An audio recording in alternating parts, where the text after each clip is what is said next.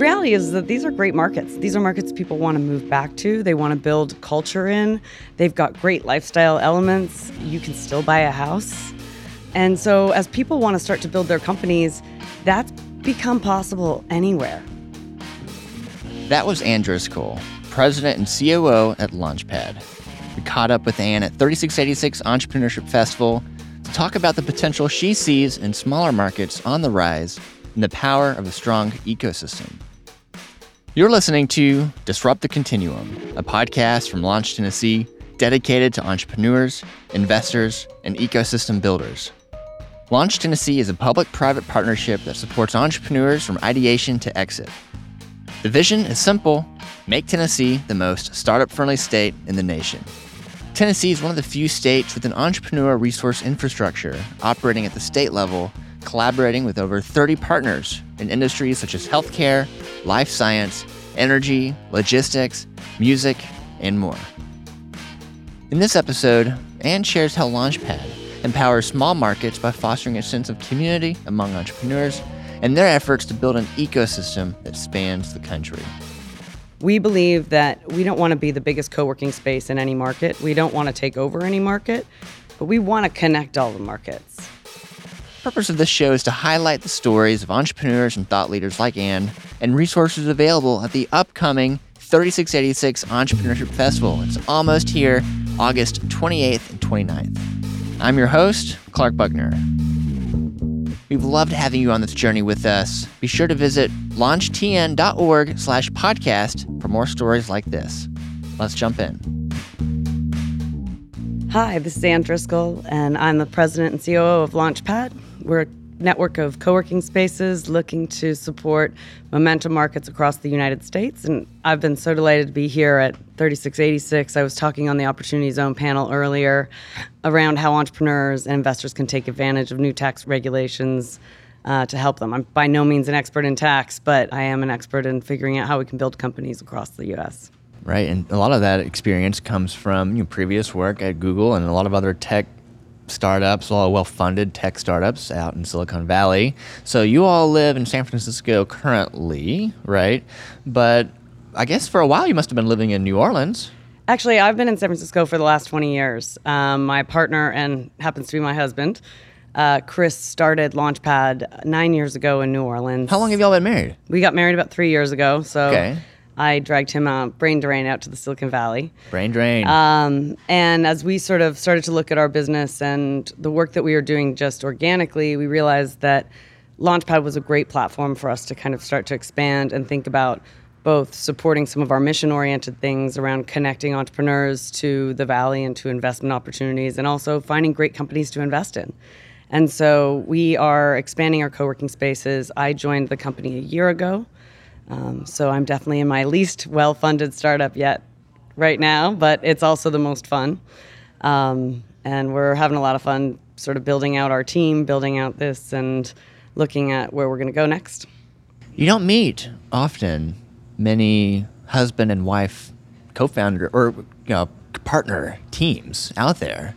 Uh, I mean, some of them are co-founders, some of them are actively working. But yeah, you being president and COO of Launchpad with your husband Chris, uh, that's you know you don't see that often. No, you don't. I think you're going to see it more often. The way we looked at it was we spent a lot of time talking about all the companies that we worked with um, before we started working together. Work was a big passion driver for both of us. And uh, I kind of came to the point where I own 50% of this company. We live in California. It's a it's a community property state.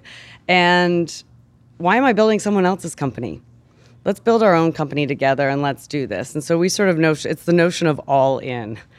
Um, and a lot of people sort of look at us and say, "How do you do that? That would drive me crazy." Reality is, is that it we both are really different people, and we have the ability to have great complement there. And I think that's what's really important in both a founding team, um, and whether you're husband and wife or just partners in general, which is being able to not have a lot of crossover. We sort of chuckle. I've been in the scale side of things, and Chris is definitely more on the uh, small entrepreneurship, angel investor, first believer, community builder. And so First believer community builder. that's right. He loves. What's that mean? Like, how do you translate that into real life? Of what that? What's that look like? I think on the community builder side, it's a passion for actually connecting with folks to hear their stories, to understand what they're doing, to be a supporter and a helper through the journey of entrepreneurship. I think the first believer side is something that's really important. We as entrepreneurs need someone to believe in us, uh, someone to take those bets on us. And I think Chris really likes the role of being, you know, we can't always write a check, but we can always give our time.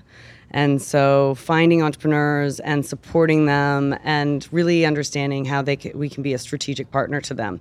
And you know, it's they always say do what you love and what you naturally gravitate to and uh, a lot of that work over the years we've never we never get paid for and it's the work that you don't get paid for that's actually the work that you do the best so i think um, being able to find that passion and then figure out how to build a platform and a company that actually allows you to do that every day is pretty great so he started this about nine years ago, right? New Orleans, and I know I've I've heard him definitely being attributed to a lot of the entrepreneurial movement over the past nine years in New Orleans.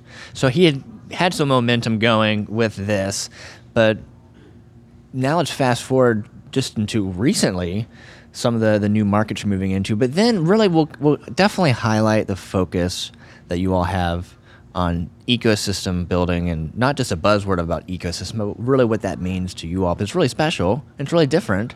So fast forwarding to kind of where we're at present day, you're moving in, you're here in Nashville, um, moving into Memphis.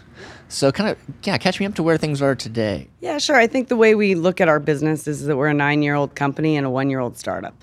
So in the last six months, we have broken ground and opened uh, East Nashville over on Gallatin Street, uh, Newark, New Jersey, which is a market that definitely needs some first believers, and we're a first believer in it.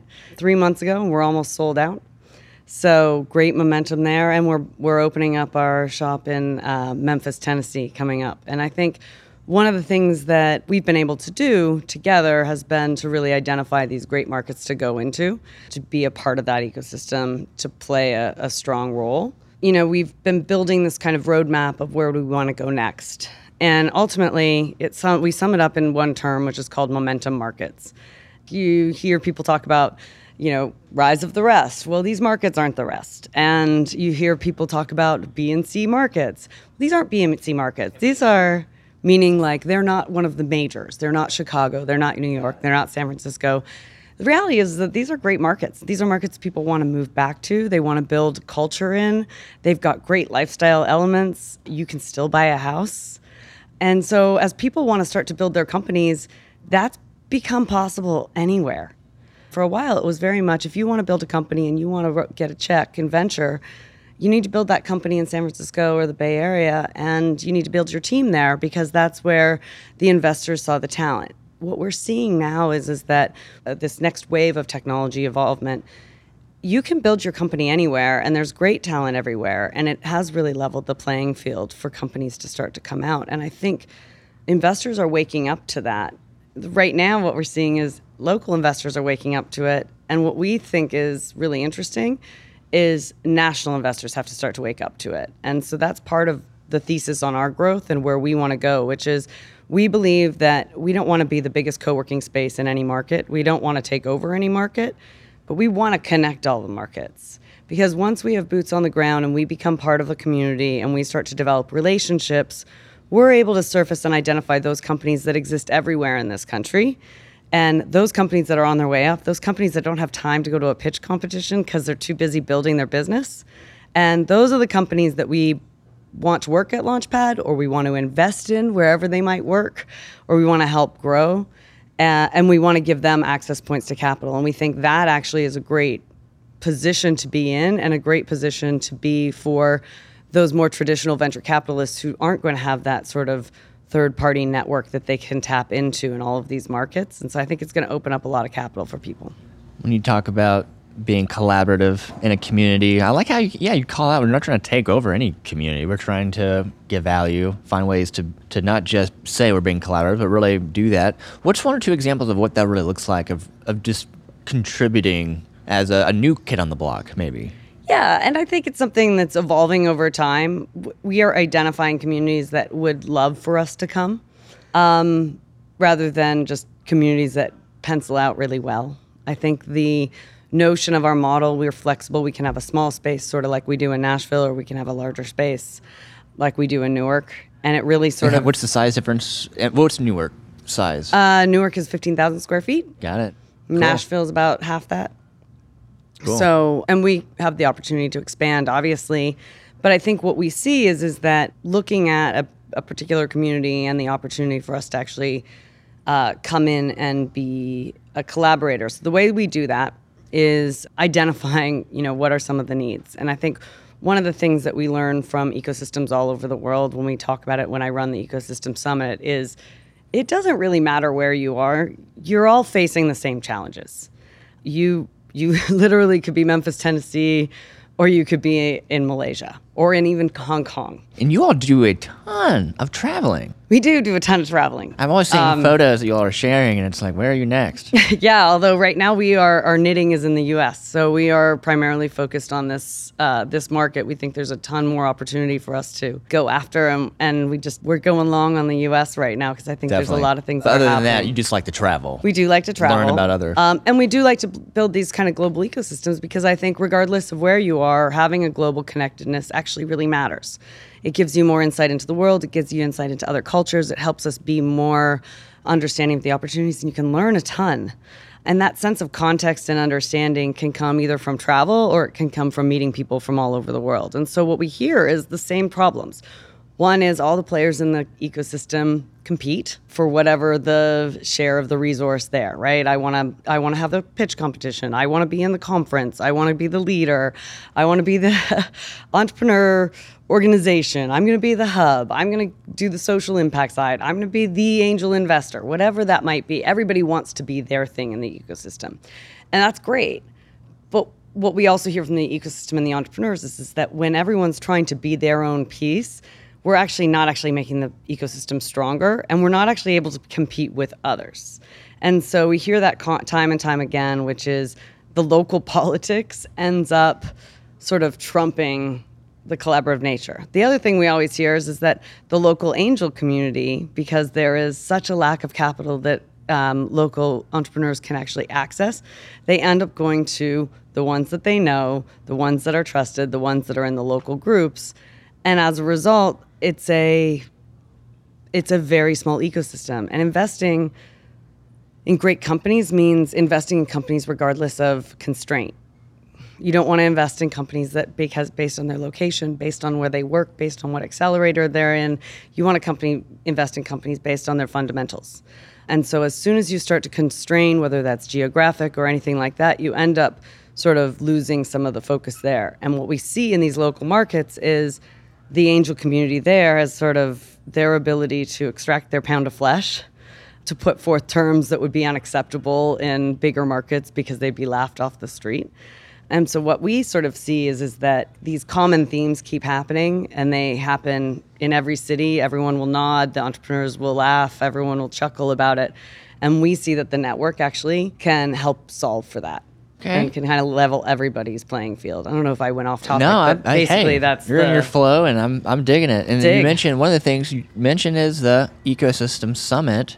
What's some context about that? And then we might be able to kind of throw out a few more of these core themes that I think will likely relate to what Launch Tennessee and this entrepreneur center network of what they're doing. I talked to Chris last night, and he was really admiring kind of how they're the cities were trying to focus on our strengths and then lift each other up and that. But anyway, We love seeing that, and that's, Yeah. this conference has been great for that. I think, and we were just talking on the panel earlier about how Tennessee, specifically as a state, has actually been a really great leader in creating more collaboration amongst the different players and basically supporting a lot of the entrepreneurship and investment movement in you know creating platforms like this where it's bringing people together. And what I love about these platforms is is that it's the combination of the investor, it's the combination of the entrepreneur and and the ecosystem builders. And basically, you've got all the people who are actually passionate about building a really strong state, a really strong initiative, and they all are trying to learn together. They're building relationships, they're building connections. It's these platforms that bring people together in the physical space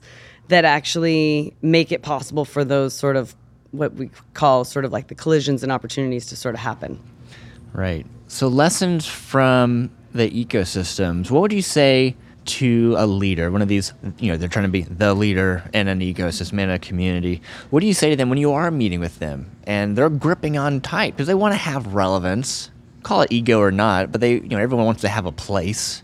How do you kind of encourage them or coach them along, especially in these communities you've been there a lot longer and you have, you can kind of have that kind of dialogue. But how do you encourage them to maybe loosen the grip but it's for the but it's going to still help them even more though. How, how, do you help them see the bigger picture? Does that make sense? Yeah it absolutely does. I think the way i if i was to give you my sort of vision for where we go as we grow and become more and more successful is i see launchpad as a platform. And that's really something that i think chris has built over time uh, is a really this really sort of strong platform of context and content and entrepreneurship in those pieces. And i think that launchpad becomes a platform that lifts people up. And so we don't look to be the forefront of it. We actually look to be a little bit of the support factor. And so what I would say is is that ways we tangibly support is to say, do you need a place to hang have your meetup? Do you need a place to gather? Do you need a place to do a conference? Do you need somebody to support you? Do you need a scholarship for some workspace? We look at it like we give you tools and the elements for you to shine. And so, what I would say to any of those ecosystem leaders is find places like that that are not, you know, you have to be a member here or you have to be part of this group, but find ways for you to actually shine. And I think where you become the real leader in the ecosystem is when you worry less about what you belong to or how you are working and you worry more about actually how are you helping all the different players in the ecosystem? And there's a there's a technique in improv that says you know if you want to demonstrate higher value the first instinct is to go tight and demonstrate how great you are. But the best way to demonstrate higher value is to actually go out and help others. And so i would say to anybody who wants to be a leader in their ecosystem be the guy that's the go-to guy or the gal that's the go-to gal who's not thinking about putting themselves first or how they're politically benefiting and you will always benefit from that. I'm, I know there's got to be so many more tips and things that you've seen work over time, especially from all the work you've been doing with scaling startups and, and working closely with what's happening now with Launchpad as a platform. And something else to mention, I mean, you all also hosted for, I think, a couple of years some pretty big conferences, bringing people from all around the world together. Um, right? That was in New Orleans. Yeah. Uh, Collision? Chris was the co host of Collision for the last three years, and uh, it replaced a bunch of conferences that he had actually run um, in New Orleans. During, he has a real passion for connecting. He, he loves. He loves. Ext- I call it extreme networking. He loves it. Extreme. Exactly. He gets real extreme sometimes, but uh, you know, he was um, sort of pointed out as the community guy. And you know he's not the politico. He doesn't have a lot of agendas. So I think he was seen as somebody who could really connect and be part of that. And he was able to attract then Collision to New Orleans, which was an amazing three years. They're part of the Web Summit family, so we've been involved with that group. It's it's great to see. It's a great contribution to the city. It's also really interesting, which is we we started the ecosystem summit there because we had so many leaders who were kind of coming to exhibit at these types of conferences, and that's that's sort of where we go, which is like 3686 is a great example of these types of conferences, which is you're really thinking about the ecosystem first. And so while the big tech conferences are great, I mean, I got to see Al Gore speak and he had phenomenal words and that's that's amazing. Actually giving people a chance and a platform to connect with each other is something that's really powerful and I think over the over time it's great to be part of the big conference facility, but I really saw Ecosystem Summit as our way of carving out a new tribe within that and a tribe that can kind of connect together and learn from each other and maybe is a little bit of the unsung hero and give them a chance and a, a place to sort of give them an extra reason to go to one of these things. And I think that's why we we do the ecosystem work. It's, it's certainly beneficial to make relationships and do those things, but it's actually I think it's a group of people that often don't get a lot of play, and I think it's a lot of p- the people that are trying to really make cities thrive. I like that, and uh, yeah, definitely. I, I do love this conference so much, and if every year it gets more intentional and more powerful. And one thing that is happening here, of course, you're hearing a lot of from speakers like yourself sharing how to, as they say, build, scale, execute. From the work you've done working with some pretty big startups, and you've seen some really big success. You've seen some burnout fails as well. So you can take this any direction you want, but in the last minute or two that we have together, what's some of the, the best advice you would give to either first time founders or founders who have ex- you know, do have much experience but are looking to maybe not burn out like some of the folks you've seen? So yeah, kind of final thoughts here basically is what I'm getting at. Yeah, I think I actually think one of the the great parts of smaller towns and constraints around where you can find capital is you end up getting really creative. Uh, I was talking to an entrepreneur recently who hadn't raised any equity yet, and basically, I'm like, "Do you have a guy in the back room that just goes and wins competitions to help fund the company?" And you know, he doesn't, but that's basically what they've been doing. And so, you end up seeing these kind of interesting creative things that you don't see in places where there's a lot of capital access. And so, one of the things that I would say is, is that access to capital and something very common, which is raising big rounds of money, doesn't actually always equate to success. And so I think that thesis plays out really nicely. And and I've been in turnaround situations. I've been with companies that have raised lots of money and um, have definitely not achieved all of the potential that they had there. I've learned a lot from them, and I've usually loved working on those projects. But I do think that if you look at Silicon Valley and the myth and the, the magic is the success of the big ones and the success that has actually happened is there, and it's true. But there's also a lot of dead bodies along the way um, and dead companies that have raised tens of millions of dollars and they're gone. And part of the reason I think for that is, is that there is an element of they really embrace the fake it till you make it. So the fancy office, you know, at, at Google we gave free lunch and we had snack bars within 500 feet and a barista parlor and all kinds of great features and functions and perks and benefits but it's not why anyone wanted to work there back in the day um, they wanted to work there because of the work that they were doing and the mission that the company was on, and that it was a place to solve really big, meaty problems. Great people are going to go to work and build companies that are great because they want to do the work, not because of the perks. And I think a lot of people get caught up in this presentation of culture, which has nothing to do with real culture. It has to do with you know, do I have free the lunch? Instagram life? The Instagram life, that's right. And this sort of it creates a sense of entitlement and it creates a sense of celebration around milestones that actually aren't real business milestones. And those milestones, you know, funding rounds are really hard. It is also a huge distraction for your company. One of the hardest things a founder has to do is keep the wheels on the cart and also do the fundraising round. And I think what I love about getting creative about capital and what I love about where we're going now is is that business fundamentals. If you have a good business, focus on making it a good business. Be scrappy, be thoughtful. Realize that culture comes from how you make decisions and not actually what you put in your office space. Um, and so I think those sort of principles sometimes we miss for the shiny other objects, but those are the ones that actually count and rule the day. I love it. Well, how can someone this has been amazing, by the way, and I hope we can continue this conversation. But really want to make sure we plug is how can someone connect with you, the work you're doing, follow you in your journey as well. Um, what's kind of the next step there? Yeah, I mean, uh, stay tuned for our next locations. Part of our roadmap is a little bit of the secret sauce. So we think we're going to be picking some some towns that maybe you might not have heard of, and if you're in those towns, we'd love to be a part of your community and be with you join the Launchpad Network. So we do things beyond our physical locations.